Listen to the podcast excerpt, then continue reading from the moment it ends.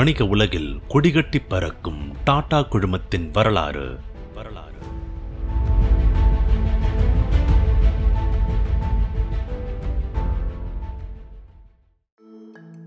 எப்படி மோடிய வீழ்த்த ரத்தன் டாடா ஸ்கெட்ச் போட்டாருன்றதா இந்த இருபத்தி ஒன்னாவது பகுதியில் பார்ப்போம்.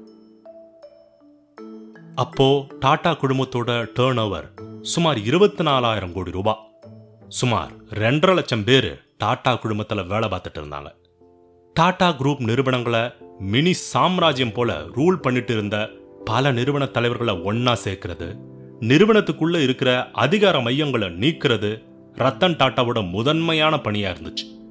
கார்ப்பரேட் களியாட்டம் தொடங்குச்சு.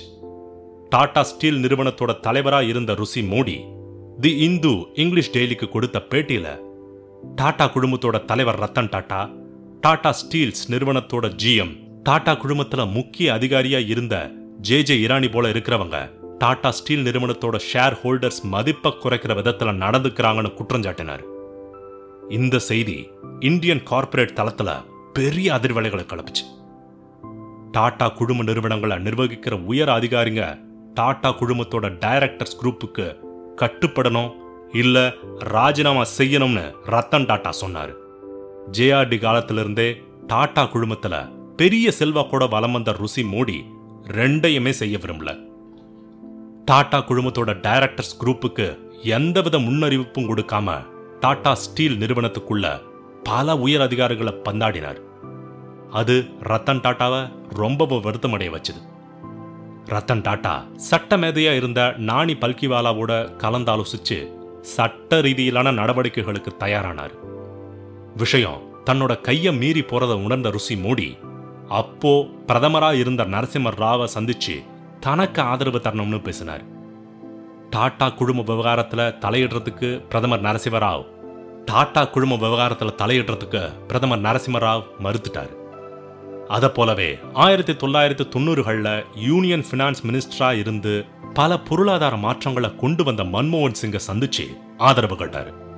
அவரும் பணிவா தலையிட மறுத்துட்டார். வேற வழி இல்லாம ஆயிரத்தி தொள்ளாயிரத்தி தொண்ணூத்தி ரெண்டாம் ஆண்டு ஜனவரி ஒன்னாம் தேதி டாடா குழுமத்தோட ஹெட் ஆஃபீஸான பாம்பே ஹவுஸ்க்கு வந்து ரத்தன் டாட்டாவோட சமாதானமானாரு ருசி மோடி. கடைசியில ரத்தன் டாட்டா டாடா ஸ்டீல் நிறுவனத்தோட தலைவரா பொறுப்பேற்றுக்கிட்டாரு J J Irani and Ruchi Modi எம்டியா நியமிக்கப்பட்டாங்க.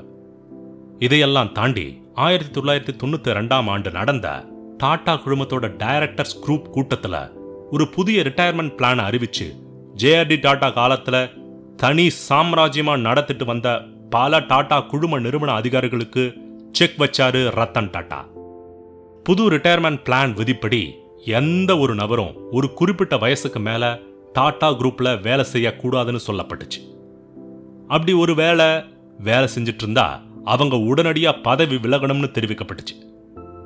டாடா ஸ்டீல் நிறுவனத்தோட நிர்வாக இயக்குனரா இருந்த ருசி மோடி உட்பட பலரும் இந்த திட்டத்தை மிக கடுமையாக எதிர்த்தாங்க. ரத்தன் டாட்டாவோ எந்த ஒரு விமர்சனத்துக்கும் வழக்கம் போல பதிலளிக்கல அமைதியா தன்னோட வேலையை பார்த்துக்கிட்டு இருந்தார். ருசி மோடியையே ரத்தன் டாட்டா தன்னோட வழிக்கு கொண்டு வந்த அப்புறம் டாடா கெமிக்கல்ஸ் நிறுவனத்தோட தலைவர் தர்பாரி சேத் ஓல்டாஸ் நிறுவனத்தோட தலைவர் டொபாக்கோ வாலா போல இருக்கிறவங்க ரத்தன் டாட்டாவோட மோதாம கொஞ்சம் பின்வாங்கிட்டாங்க.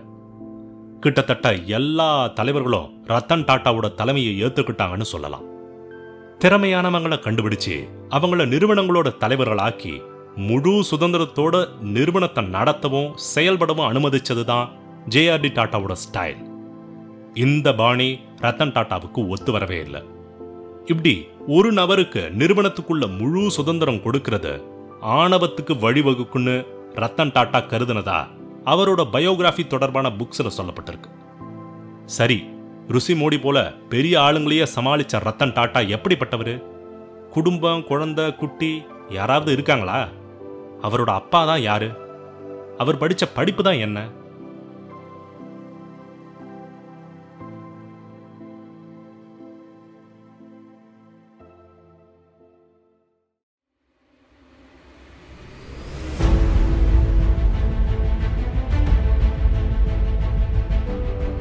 வணிக உலகில் கொடிகட்டி பறக்கும் டாடா குழுமத்தின் வரலாறு.